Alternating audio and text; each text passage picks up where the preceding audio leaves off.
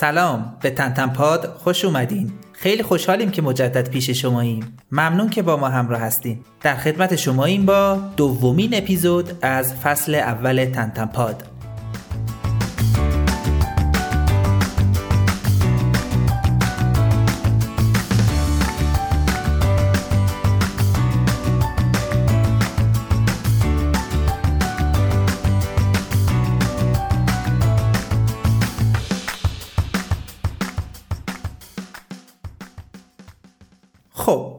اگر خاطرتون باشه در اپیزود شماره یک ما به سیر تاریخی تنتن در نشریات بلژیک اشاره کردیم. اگه بخوایم خیلی خلاصه اپیزود یک رو یه مرور بکنیم این میشه که ظهور تنتن یا انتشار اولین داستان رو در سال 1929 میلادی در هفته نامه بیستم کوچک یا بیستم کوچولو که ترجمه همون لوپوتی ونتیم هست شاهد هستیم.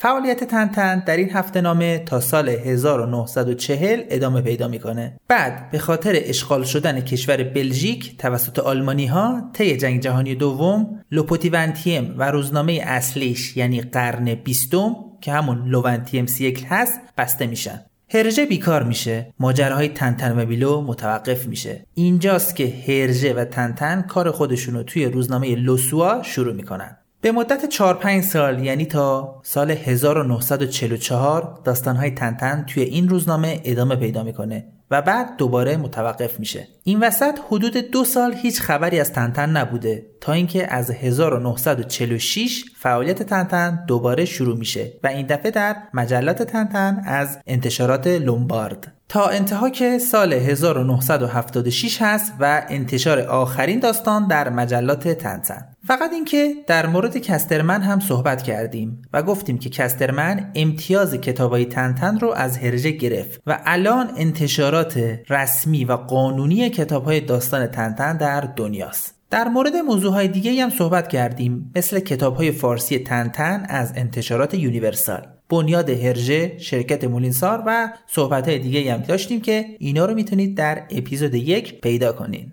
اگر از اپیزود دو به ما ملحق شدین حتما بهتون توصیه می‌کنیم ابتدا اپیزود یک رو گوش کنین چون اونجا موضوع های پایه‌ای رو بیان کردیم. و بعد برگردین به اپیزود دو که با کلی مطالب جالب منتظرتون هستیم. امروز به سراغ اولین داستان تنتن یعنی تنتن در شوروی میریم و براتون درباره حواشی این داستان میگیم. هرژه در زمان نوجوانی عضو گروه های پیشاهنگی بوده و خیلی هم در این گونه فعالیت ها از خودش علاقه نشون می‌داده و به نوعی اردوهای پیشاهنگی بخش مهمی از زندگیش بوده. همینم باعث میشه بعدها که بزرگتر شد مقالات و گزارشات ماجراجویانه را توی روزنامه ها پیوسته دنبال کنه. یه جورایی از این سبک زندگی یا lifestyle خبرنگار ماجراجویانه که برمیگرده به دوران پیشاهنگی خودش خوشش میومده در همین راستا هرژه خبرنگاران اعزامی رو که به کشورهای دیگه می‌رفتن و گزارش تهیه می‌کردن رو همیشه تحسین می‌کرده برای مثال میشه خاصتا به یه روزنامه نگار فرانسوی به نام رابرت سوکسه در سال 1925 اشاره کرد که کشورهای مختلف رو با موتورسیکلتش میگشته و از اونجاها گزارش تهیه می‌کرده. چنین چیزی از چشم هرژه دور نمیمونه به خصوص که دقیقا در اون ایامی که خودش تازه در یه روزنامه مشغول به کار شده هرژه به طور جدی گزارشات و مقالات رابرت سوکسر رو دنبال می‌کرده این روزنامه نگار در سال 1926 به مسکو میره و در مورد اوضاع شوروی مقاله می نویسه. بعد اون هم سفرهای خودشو به کنگو در آفریقا و سپس آمریکا ادامه میده. حالا الان چنین تشابه جالبی بین سفرهای سکسه و کتابهای تنتن به شدت مورد توجه تنتن شناسا و هرژه پژوها قرار گرفته و تعداد قابل توجهی از اونا میگن که هرژه ماجراهای تنتن و میلو رو تقریبا بدون شک از سبک زندگی رابرت سوکسه الهام گرفته و به نوعی از سفرهای اون تقلید کرده. حالا اگه این فرض رو درست بدونیم باید گفت هرژه مستقیم تنتن رو خلق نمی‌کنه. یعنی صاف نمیره سراغ تنتن بلکه ما این وسط یه گپ داریم تا اینکه برسیم به تنتنی که هممون می‌شناسیم. صحبت از یک کاراکتر کمیک دیگه است که هرژه اونو دقیقا در ایام سفرهای رابرت سوکسه خلق می‌کنه. یعنی بین سالهای 1926 الی 1929 دلیل این تقارن و سرعت عمل هم اینه که شاید می‌خواسته عقب نمونه. اما چه کاراکتری؟ داریم به کدوم اثر هرجه اشاره می‌کنیم؟ اثری که به نوعی پلی هست بین مقالات اون خبرنگار موتورسوار فرانسوی به نام رابرت سوکسه و ماجراهای تنتن عضویت هرژه توی گروه های پیشاهنگی و دنبال کردن سفرهای سکسه که الان بهش اشاره کردیم همه اینا در کنار هم نتیجهش میشه اینکه هرژه تصمیم می‌گیره خبرنگار یا ماجراجوی اختصاصی خودشو خلق کنه که قبل تنتن این کار رو می‌کنه و سری ماجراهای توتور رو می‌سازه. خیلی از کارشناسا و منتقدین یا به قولی تنتنولوژیست ها و هرژئولوژیست ها بر این عقیدن که هرژه تنتن رو از رو داستان های توتور می‌سازه یا در واقع تنتن ادامه است بر توتور. هرژه سال 1926 ماجراهای توتور رو به وجود میاره و تا سال 1929 توی یه روزنامه مرتبط با پیشاهنگی به نام پسر پیشاهنگ بلژیکی یا همون بوی اسکوت بلژ ادامه میده. دیگه از سال 1929 نوبت داداش کوچیکه توتور هست که ماجراها رو ادامه بده. یعنی تنتن با تنتن پاد همراه باشین.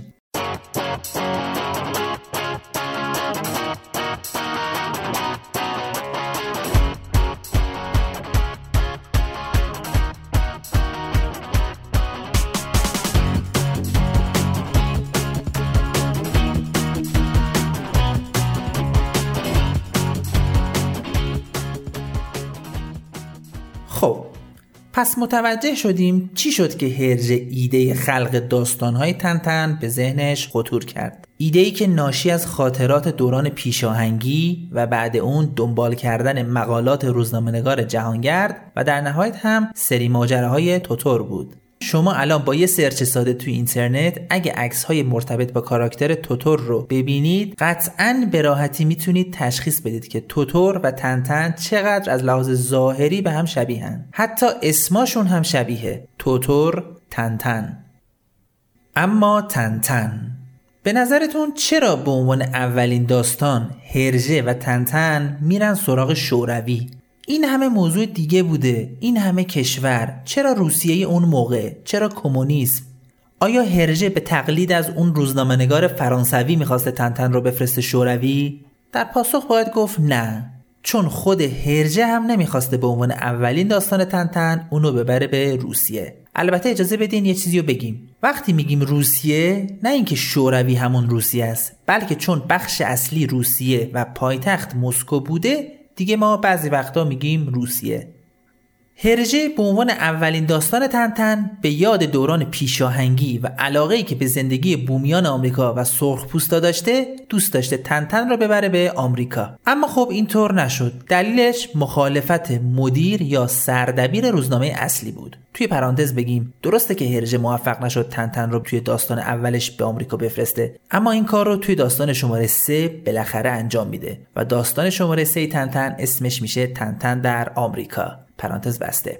مدیر یا مسئول روزنامه یک کسیه به اسم آقای نوربرت والز. والز در واقع یک کشیشه. در کنار اون روزنامه نگار هم هست. یه فرد مذهبی و مسیحی کاتولیک. والز نظر متفاوتی با هرژه داشته. اون می‌گفته الان که در ایام قدرت گرفتن بلشویکا توی شوروی هستیم و رهبرانشون یعنی استالین و قبلش لنین تفکرات مسموم کمونیستی رو اشاره میدن ما اینجا توی بلژیک باید یه حرکتی از خودمون نشون بدیم. یه جورایی یه ضدیتی در برابر کمونیسم داشته باشیم. از نظر والز مسیحی کاتولیک بودن یعنی کمونیست یا مارکسیست نبودن. لذا تصمیم بر این میشه برای اینکه جوانان و نوجوانان رو با مباحث و تئوری های ضد کمونیستی و ضد مارکسیستی بیشتر آشنا کنن خبرنگار روزنامه خودشونو بفرستن به روسیه. تا اخبار و گزارش های مرتبط با پلیدی ها و تاریکی های دنیای کمونیسم رو منتشر کنه. این خبرنگار کسی نیست جز تنتن. پس تنتن تبدیل میشه به خبرنگار خیالی روزنامه بیستم کوچولو یا همون بیستم کوچک که ترجمه لوپوتیونتیم هست. معنی این کار یه چیز بیشتر نیست. داستان تنتن حداقل داستان شماره یک قرار سیاسی باشه و پای سیاست رو به داستانهای سرگرم کننده جوانان و نوجوانان بکشونه. اما این چه پیامدی ممکنه داشته باشه؟ واکنش مردم دنیا یا بالاخص منتقدین چی خواهد بود؟ برای فهمیدن جواب این سوال در ادامه با ما همراه باشین. هرژه تصمیم می‌گیره دست به قلم بشه و ماجرای تن در شوروی رو استارت بزنه. اما یه مشکلی وجود داره و اون اینکه هرجه چیز زیادی در ارتباط با شوروی و وضعیتی که اون موقع داشته نمی‌دونسته. برای همین سراغ یه منبع میره که بعدها مشخص میشه تنها منبع هرجه بوده و اون هم کتابیه به اسم مسکو بدون نقاب. دلیل اینکه هرژه تنها به این یک منبع اکتفا کرده اینه که هیچ وقت فکر نمی‌کرد تن اینقدر محبوب بشه و از طرفی هم زمان زیادی در اختیار نداشته چون باید هرچه سریعتر داستان اول تنتن رو استارت می‌زد. کتاب مسکو بدون نقاب نوشته یه دیپلمات بلژیکی به اسم جوزف دویه هستش. جوزف دویه سالهای زیادی رو توی روسیه زندگی می‌کرده و به مدت 9 سال مسئولیت کنسولگری بلژیک در خاک شوروی رو به عهده داشته. جوزف دویه در سال 1928 برای افشاگری علیه بلشویکا و حزب کمونیسم کتاب خودش رو منتشر می‌کنه. چیزی که از غذا خیلی مورد پسند آقای والز مدیر روزنامه قرن بیستم واقع شد. چون از طرفی کتاب به موفقیت زیادی در بلژیک و فرانسه دست پیدا کرده بود و فروش زیادی داشت و از طرفی دقیقا به موضوعی می پرداخت که روزنامه کاتولیک قرن بیستم یا همون لوونتیم سیکل در اون ایام روی اون حساس شده بود یعنی شوروی و کمونیسم. الان در سال 2020 منتقدین داستان تنتن در شوروی دو دستن. یکی اونایی که معتقدن هرژه موفق نشده تصویر درستی از روسیه و حزب کمونیسم رو نشون بده. این دسته به نوعی بر این باورن که هرژه دست به سیاه نمایی زده و به طور هرچه تمامتر سعی بر شیطانی نشان دادن بلشویکا و حزب کمونیسم داشته.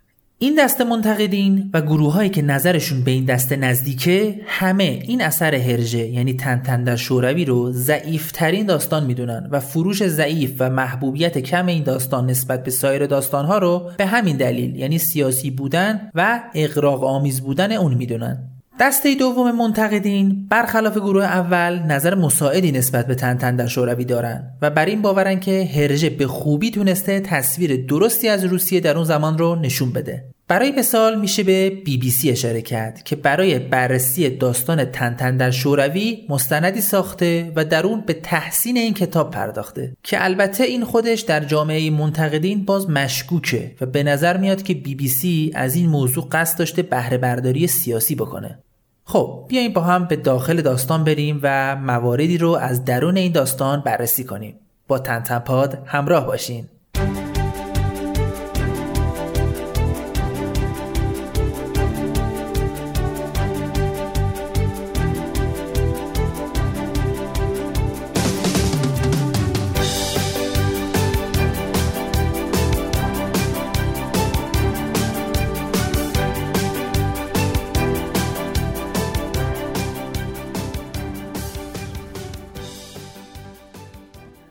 اولین موضوعی که در همون ابتدا روشن میشه یعنی حتی بدون باز کردن کتاب اینه که متوجه میشیم تنتن یه خبرنگاره. اینو از روی جلد کتاب میشه فهمید. چون روی جلد کتاب همون جوری که اگه کتاب الان داشته باشین و ببینین نوشته تنتن خبرنگار لو پتی ونتیم در سرزمین شوروی. خیلی از افراد وقتی کتاب رو باز می‌کنن و به محض اینکه چشمشون به اولین تصویرهای داخل کتاب میفته تعجب می‌کنن. به خصوص ایرانی ها و کسایی که با کتاب های فارسی یونیورسال خاطره دارن. چرا؟ چون خیلی از ما ایرانی ها کتاب های ماجراهای تنتن رو به صورت رنگی می‌شناسیم. دلیلش هم اینه که خب کتاب های تنتن در ایران با نظم و ترتیب منتشر نمی‌شد و به نوعی پراکنده میومد و از طرفی اصلا تنتن در شوروی توسط یونیورسال چاپ نشده بود. یعنی همین الان اگه تنتن باز باشین یا دوست تنتن باز داشته باشین قطعا کتاب تنتن در شوروی چاپ یونیورسال رو ندارین. برای همین کتاب سیاه و سفید تنتن می‌تونه کمی غیرعادی باشه و یا اصلا توی ذوق بزنه. بله کتاب تنتن در شوروی سیاه و سفیده. همینم در بد و باز کردن کتاب باعث تعجب میشه. اما خب این چیزی بوده که در اون زمان یعنی همون سال 1930 که تنتن در شوروی در قالب کتاب میاد بیرون عادی بوده و همه نشریات سیاه و سفید بودن. یعنی دقیقا مثل فیلم های اون زمان. قبل شروع داستان در همون صفحه شماره یک می‌بینیم که یه اطلاعیه تور برای مخاطبین گذاشتن و اون هم به نوعی معرفی تنتن و اینه که گفته میشه تنتن رو می‌خوایم به شوروی بفرستیم. یه نکته جالب اون انتهاش داره و میگه عکس ها همه واقعی و توسط خود تنتن گرفته شدن. شاید باور نکنین اما همین جمله در اون زمان باعث به نوعی کجتابی یا ابهام میشه که نکنه واقعا تنتن وجود داره. یعنی واقعا اینجور بوده. تعداد قابل توجهی از مردم فکر می‌کردن تنتن واقعیه و هر هفته گزارشات و عکساشو از روسیه میفرسته. همینم یه جورایی وصل شد به دروغ آوریل. یه سالی عوامل لوپوتیونتیم به عنوان دروغ آوریل اعلام کردن که شوروی براشون بیانیه صادر کرده یا نامه فرستاده که تنتن واقعیه و در حال فعالیت علیه امنیت شورویه. اگه جونتون رو دوست دارین تنتن رو متوقف کنین. یعنی تهدید به مرگ. اما خب این یه دروغ آوریل بود. خب اما شروع داستان. در ایستگاه راهن بروکسل هستیم و تنتن در حال سوار شدن به قطار که بره به سمت مسکو.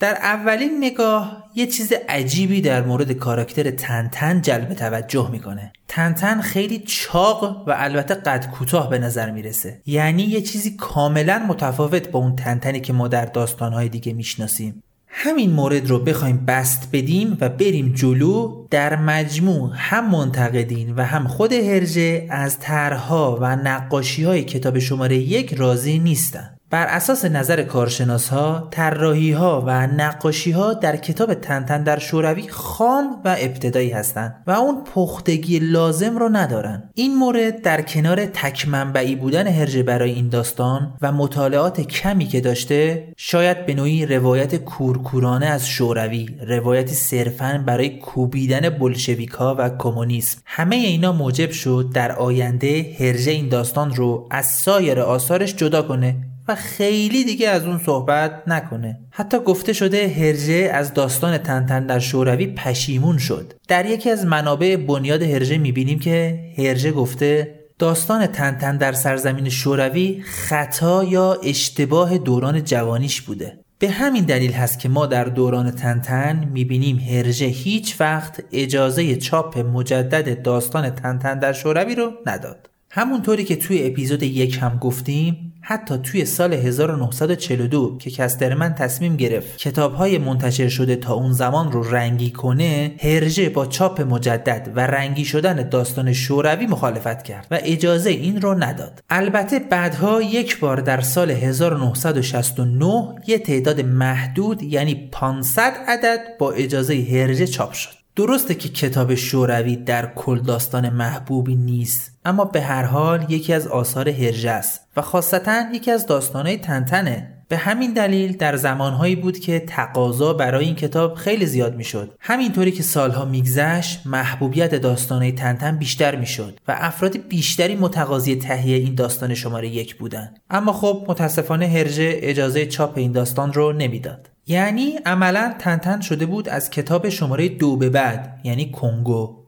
نتیجه این هم مشخص دیگه. وقتی متقاضی برای محصولی وجود داشته باشه و نسخه های اورجینال و اصلی اون محصول ارزه نشه یا گرون باشه چی میشه؟ پای محصولات کپی یا های کپی به بازار باز میشه. اگه بخوایم به کتاب های تنتن زبان فارسی قدیم هم اشاره کنیم دلیل تکثیر قارچگونه نسخه های غیر اصلی تنتن فارسی هم همین موضوع چاپ نشدن نسخه های اورجینال بود. یعنی وقتی یونیورسال تنتن رو متوقف کرد شاهد رشد نسخه های تقلبی و کپی بودیم. مثل ونوس، اوریژینال، ارغوان و غیره.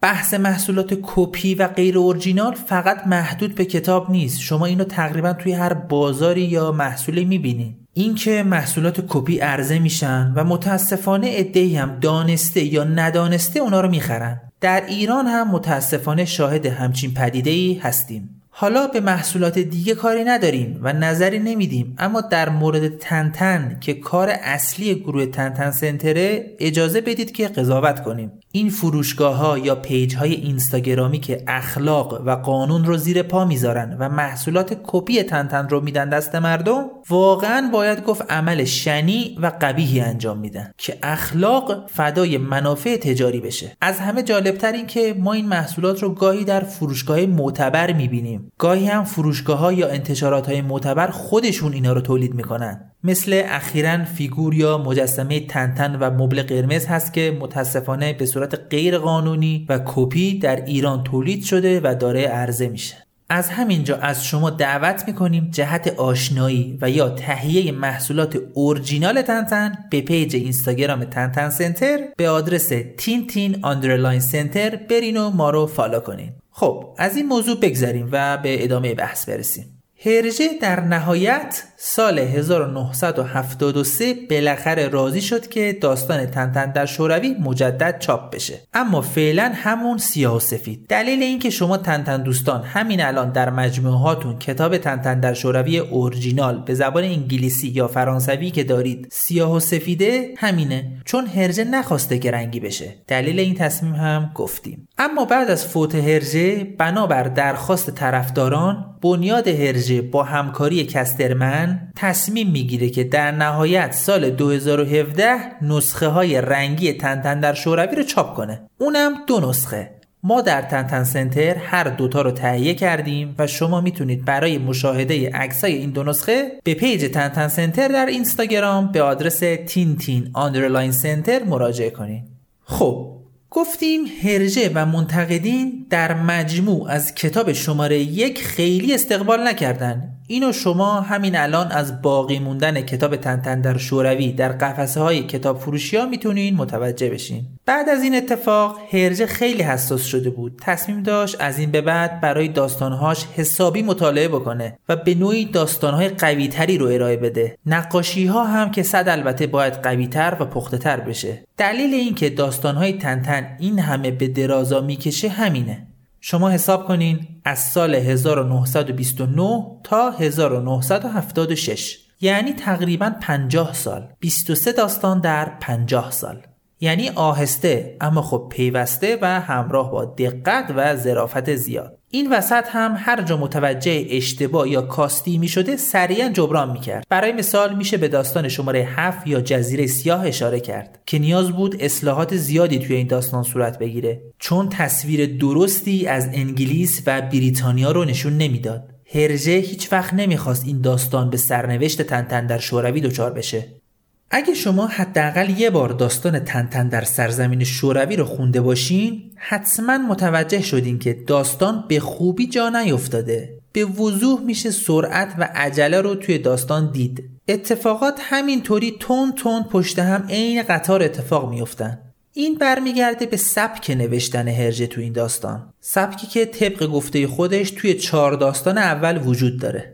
هرژه گفته تا قبل داستان شماره 5 بیشتر سرعت کار براش مهم بوده. ساختار یا برنامه ریزی خاصی برای نوشتن داستان نداشته. یعنی اینجوری می نوشته که سعی می کرده خودشو توی داستان غرق کنه و هرچی به طور اقتضایی بوده در لحظه همونو بنویسه. توی چهار داستان اول دنیای تنتن برای هرژه بیشتر مثل یه سرگرمی بوده تا یه کار جدی. هرژه خودش یه چیز جالبی میگه. هفته نامه تنتن که پنجشنبه صبح ها میمده بیرون عملا کارهای چاپ و آماده سازیش چهارشنبه شب انجام می شده. هرژه میگه در طی داستان تنتن در شوروی گاهی می شده که چهارشنبه صبح بوده اما هنوز داستان اون هفته آماده نبوده یا نهایی نشده. نمی‌دونسته چه جوری ادامه بده. برای همین هول هولکی دیگه هر جوری که بوده داستان اون هفته رو میرسونده. این شده که در مجموع این کتابی که الان در سال 2020 دست ما و شماست ایجاد شده. با تنتنپاد همراه باشین.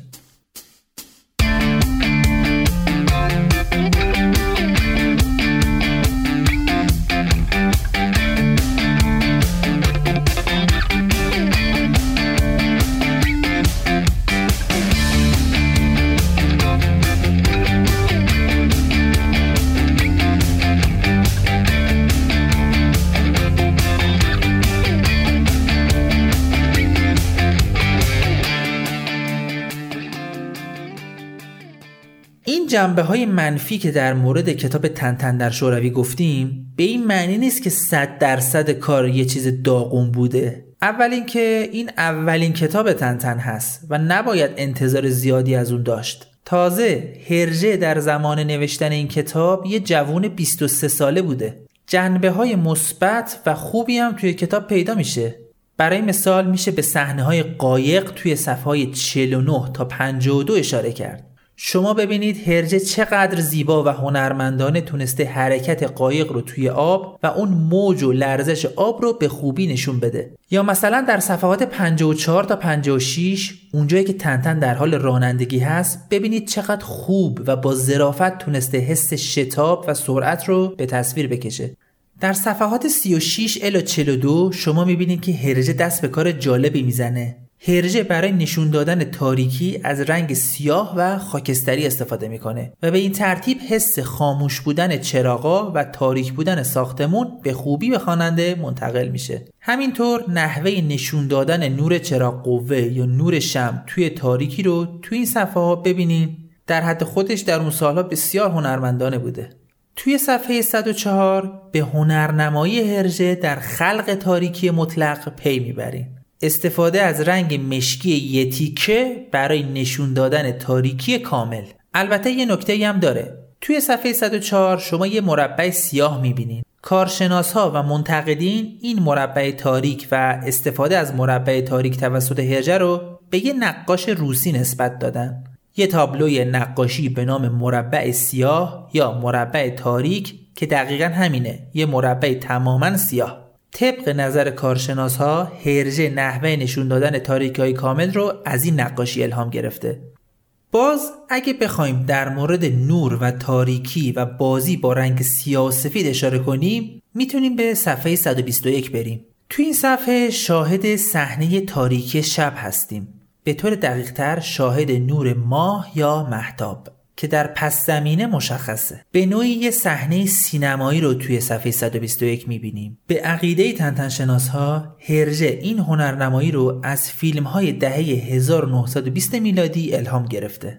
هرژه یه اصلی رو همیشه توی داستانهاش داشته. از همین کتاب شماره یک هم شروع میشه و اون اصل توجه به محصولات یا جزئیات دنیای واقعیه. در مورد محصولات در واقع یعنی همون product recognition برای اینکه کارتون یا داستان هرچی بیشتر به واقعیت نزدیک بشه باید از عناصر دنیای واقعی هم بیشتر استفاده کرد. یعنی المانهایی رو در جاهایی نشون بدی که دنیای ایجاد شده کاملا طبیعی جلوه کنه. هرژه به این موضوع کاملا اشراف داشت و از ابتدا تا انتهای تنتنها رو با این اصل جلو می برد. در داستان تنتن در سرزمین شوروی هم این موارد وجود داره که الان با هم بررسی می‌کنیم. مثلا خودرو یا به طور کلیتر وسایل نقلیه. فکر می‌کنید اولین وسیله نقلیه که تنتن سوار میشه چیه؟ در ابتدای داستان قطار رو دیدیم. پس اولیش قطاره. که قطار رو بعدها هم در این داستان و هم در داستانهای دیگه می‌بینیم. بعد قطار چی؟ اگه صفحه شش کتاب تنتن در شوروی رو نگاه کنین با اولین وسیله نقلیه که تنتن سوار میشه و خودش اونو میرونه آشنا میشین. بله یک موتورسیکلت. اگه خاطرتون باشه قبلتر یه اشارهی به موتورسیکلت داشتیم. وقتی داشتیم در مورد روزنامه‌نگار فرانسوی به نام رابرت سوکسه صحبت می‌کردیم. منتقدین و هرژ پژوها این مورد رو نیز مستقیما به رابرت سوکسه نسبت میدن و میگن که هرژه استفاده از موتورسیکلت رو از زندگی اون الهام گرفته. به خصوص به عنوان اولین وسیله نقلیه تنتن اگه خاطرتون باشه قبلتر گفتیم رابرت سوکسه اصلی ترین کاراکتر دنیای واقعی که هرژه برای خلق تنتن از زندگی کاری اون الهام گرفته اونم وسیله نقلیهش یه موتور بوده توی همین بحث وسایل نقلیه این بار می‌تونیم به صفحه 135 و 136 بریم به نظرتون وقتی تنتن بخواد یه ماشین بخره چی می‌خره؟ کجایی؟ آلمانی، فرانسوی یا ایتالیایی؟ تو این صحنه تنتن که یه جایزه نقدی گرفته جایزه هم مربوط میشه به دستگیری یه فرد روسی بولشویک به نام بوسترینگوویچ که قصد عملیات تروریستی توی اروپا رو داشته. حالا تنتن با این پول با این جایزه می‌خواد یه ماشین بخره که باهاش برگرده روسیه. دقت کنین که توی آلمان هستیم اونم توی برلین یعنی پایتخت. شما اگه توی آلمان باشین پول هم داشته باشین ماشین کجایی می‌خرین؟ آلمانی یا جای دیگه؟ تنتن تصمیم می‌گیره توی آلمان یه ماشین فرانسوی بخره. یه ماشین فرانسوی از برند امیلکار برند امیلکار واقعیه اما خب الان وجود نداره و در همون قدیم فعالیتش متوقف شد. در این رابطه می‌تونیم به یه موضوع مشابه هم اشاره کنیم. اگه یادتون باشه گفتیم که کتاب تنتن در شوروی سال 2017 با همکاری مولینسار و کسترمن بالاخره به صورت رنگی منتشر شد. بنیاد هرژه تصمیم می‌گیره برای جشن گرفتن این مناسبت یک رویدادی رو ترتیب بده. به نوعی یک بازسازی از صحنه بازگشت تنتن از روسیه به بلژیک. برای همین یک دستگاه خودرو از برند امیلکار از همون مدلی که تنتن می‌خره و سوارش میشه. تهیه میشه. بعد یک هنرمند که حالا قرار مثلا نقش تنتن رو بازی کنه میاد سوارش میشه و توی بروکسل میچرخه. و بقیه اون رویداد یا ایونت که مربوط می‌شده به معرفی کتاب جدید رنگی شده تنتن برگزار میشه. شاید جالب باشه براتون این صحنه ورود تنتن یا بازگشت تنتن به بلژیک در صفحه آخر کتاب یعنی صفحه 139 که گفتیم ایونت یا رویدادش هم در واقعیت بازسازی شد هرژه اینو از یه جا دیگه خودش الهام گرفته. یعنی هرژه این ایده رو از یه جا دیگه بر میداره توی تنتن ایجاد می‌کنه. بعد سال 2017 ملت میان این ایده یا صحنه خلق شده در کتاب تنتن رو بازسازی می‌کنن. یعنی یه جورایی ایده تو ایده یا بازسازی تو بازسازی. حالا اصل این ماجرا چی بوده؟ هرژه که کلا گفتیم آدمی بوده که نمیذاشته هیچ ایده یا صحنه جالبی از دستش در بره و هر وقت هر چیز جالبی جایی می‌دیده بالاخره یه جوری اونا رو توی آثارش میگنجونده سال 1928 با یه ماجرای آشنا میشه به نام سفرهای پلهول. پلهول اسم یک پسر نوجوان دانمارکیه که دور دنیا رو سفر کرد و بعدش برگشت به دانمارک. این صحنه برگشتش به کوپنهاگ پایتخت دانمارک خیلی توی اون زمان مشهور شد. چون تعداد بسیار زیادی از مردم حدود 20 هزار نفر اومدن به استقبالش. به هر حال یه پسر 15 ساله بوده که به تنهایی کشورهای مختلف رو گشته و الان برگشته به وطنش و لیاقت همچین استقبال گرمی رو داره. البته این سفرهاش به خاطر یه مسابقه بوده که تو شرکت کرده بوده. و شاید جالب باشه براتون. باز این مسابقه برای بازسازی رمان دور دنیا در 80 روز اثر ژول بودش. دیگه فکر کنیم خیلی ایده تو ایده شد. دانمارک میاد دور دنیا در 80 روز اثر ژول رو بازسازی می‌کنه در قالب مسابقه. بعد این یه ایده میشه برای هرژه که بازگشت تنتن به بروکسل رو خلق کنه. بعد بلژیکی ها میان این ایده رو توی سال 2017 بازسازی می‌کنن برای معرفی کتاب رنگی تنتن در شوروی خب از کجا به کجا رسیدیم داشتیم در مورد وسایل نقلیه توی کتاب تنتن در شوروی صحبت می کردیم. همه چی رو گفتیم اما اولین ماشین تنتن رو نگفتیم. به نظرتون اولین ماشینی که تنتن سوار میشه چی بوده؟ قطار اولین وسیله نقلیه تنتن بود. بعدش هم موتورسیکلت. اما ماشین چی؟ توی کتاب به صفحه 8 و صفحه 9 میریم. می‌بینیم که تنتن میپره توی یه ماشین. این چه ماشینیه؟ یه دستگاه مرسدس بنز کلاس S از مدل های سال 1927 پس در نتیجه اولین اتومبیل تنتن در تمامی داستان ها یه مرسدس بنزه اما همینجا یه اتفاق خیلی مهم دیگه هم میفته که به نوعی تبدیل به برند و اون تصویر اصلی تنتن در دنیا میشه. و اون چیه؟ مدل موی تنتن. به صفحه های 8, 9 و 10 خوب نگاه کنین. وقتی تنتن سوار ماشین میشه و گاز میده و سری میره به خاطر وزش باد موهای تنتن میره بالا. این بالا رفتن موهای تنتن همانا و دیگه پایین نیومدن همان. مدل موی تنتن در داستانها در همین لحظه به وجود میاد.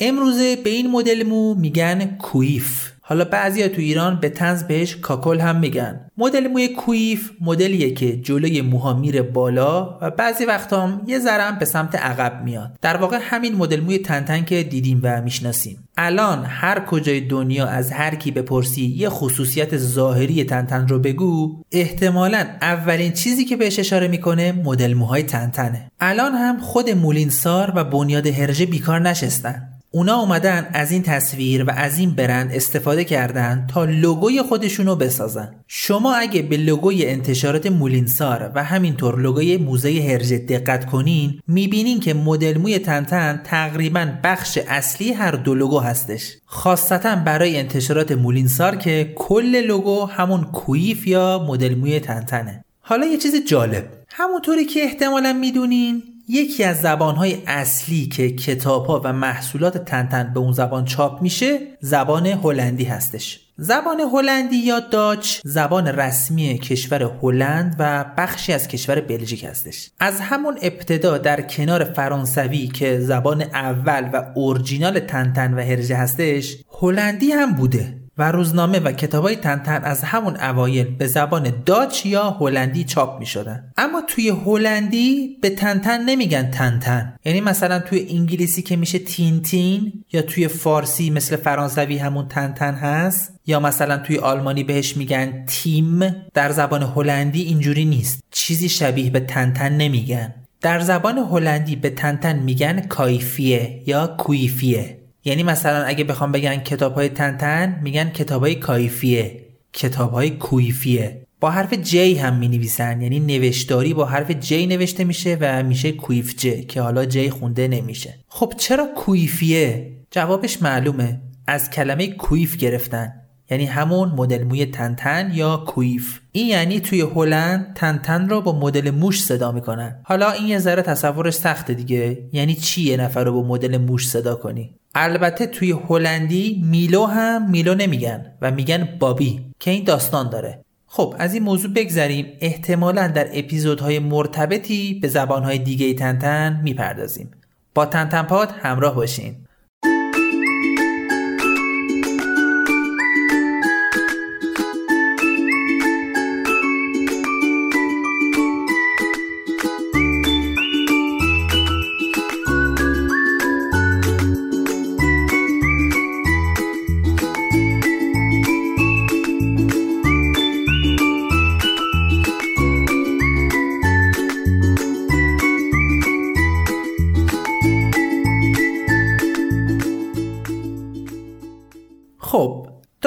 در مورد نشون دادن یک سری محصولات توسط هرژه در کتاب تنتن در شوروی صحبت می کردیم که به عنوان اولی بخش رفتیم سراغ وسایل نقلیه و خودرو حالا در بخش دوم محصولات به سراغ مواد مصرفی و یا مواد خوراکی میریم. یعنی یه جورایی کالای سوپرمارکتی. شما اگه صفحه 119 رو نگاه کنین یه شیشه یا یه بطری دست تنتن می‌بینین این بطری آبه. اگه بتونین برند این شیشه آب رو بخونین به فرانسوی نوشته ویشی. بله درسته. آب معدنی ویشی. براتون آشناست همین الان هم آب معدنی های ویشی یا آب گازدار ویشی وجود داره و فروخته میشه. البته توی ایران بیشتر لوازم آرایشی بهداشتی با برند ویشی هست که احتمالا دیدین. توی صفحه 19 کتاب دیگه این اشاره جزئی به محصولات و برندها به اوج خودش می‌رسه. تن توی این صحنه می‌خواد یه وسیله چیزی درست کنه که به مسیرش ادامه بده. برای همین نظرش به یه سری خرت و پرت که اون طرف افتاده جلب میشه. میره سمت اونا و ما از نزدیک می‌بینیم که اونجا چه خبره و چی وجود داره. درسته هرژه از سر ذوق و هنرمندی توی اینجا خواسته دو برند Huntley and Palmers و Shell رو نشون بده.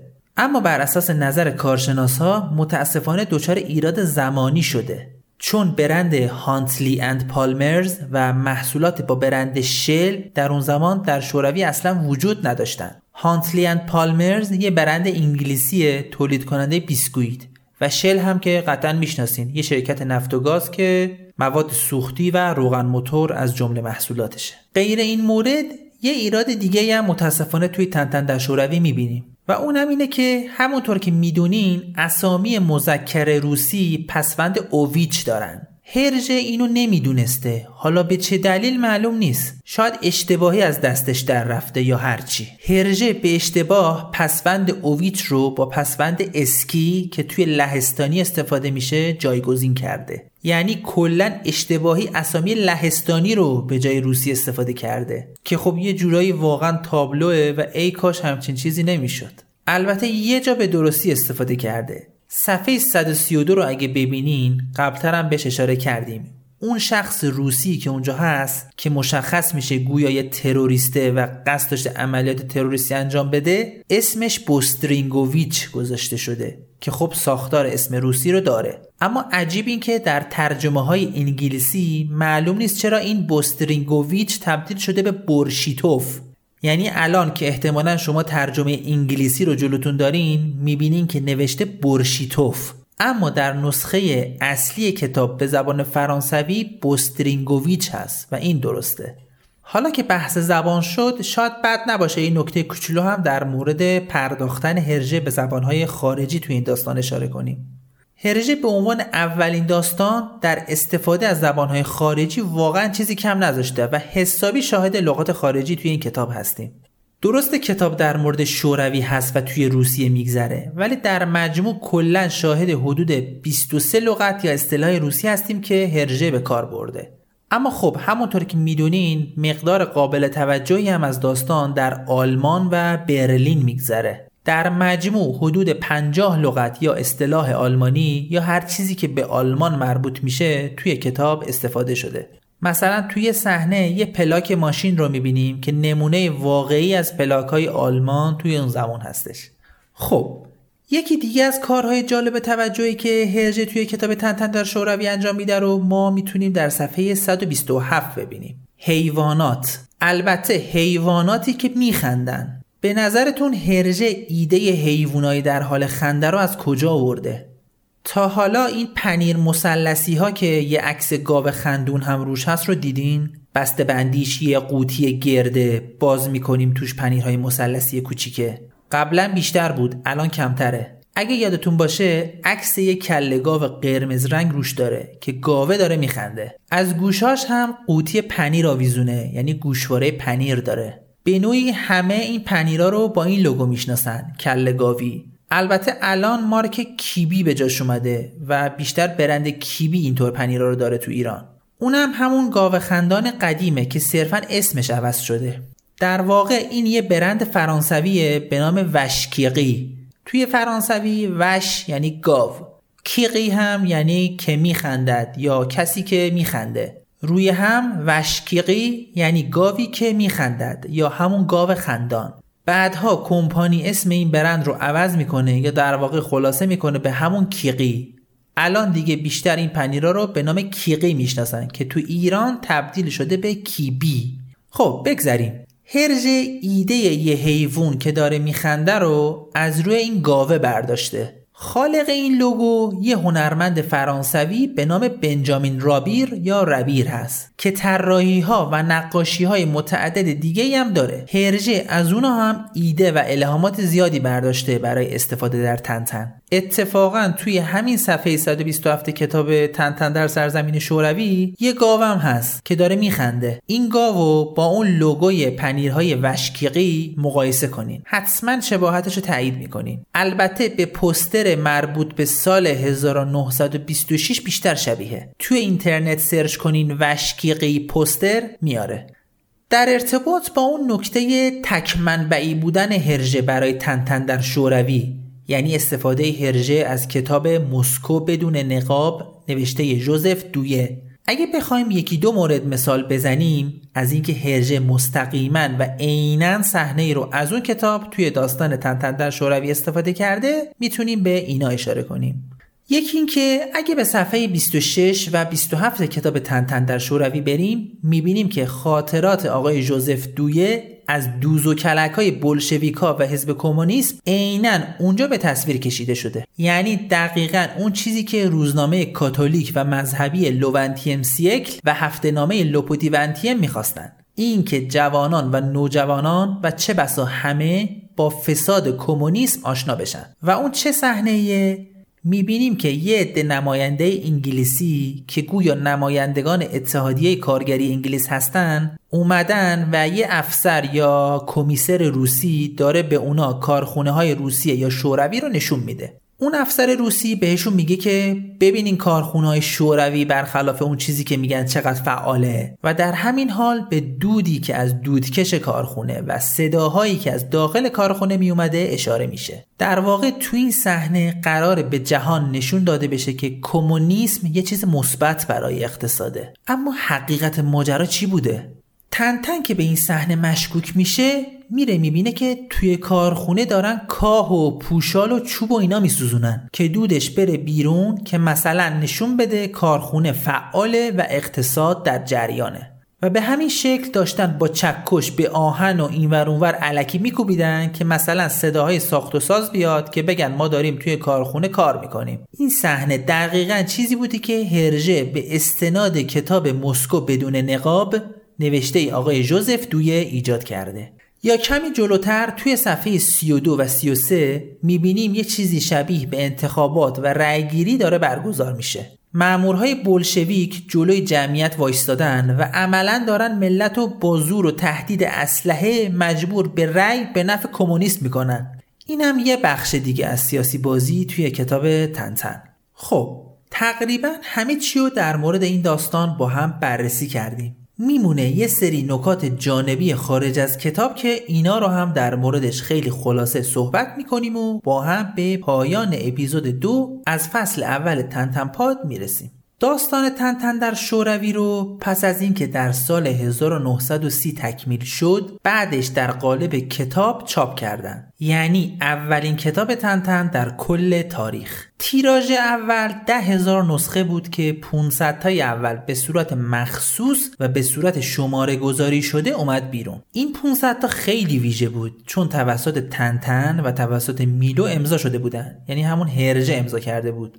همین الان اگه کسی این کتاب رو داشته باشه یعنی نسخه های اورجینال سال 1930 عملا در حکم پول نقده. سال 2012 توی یه حراجی یکی از این کتابا به قیمت 37 هزار دلار فروخته شد.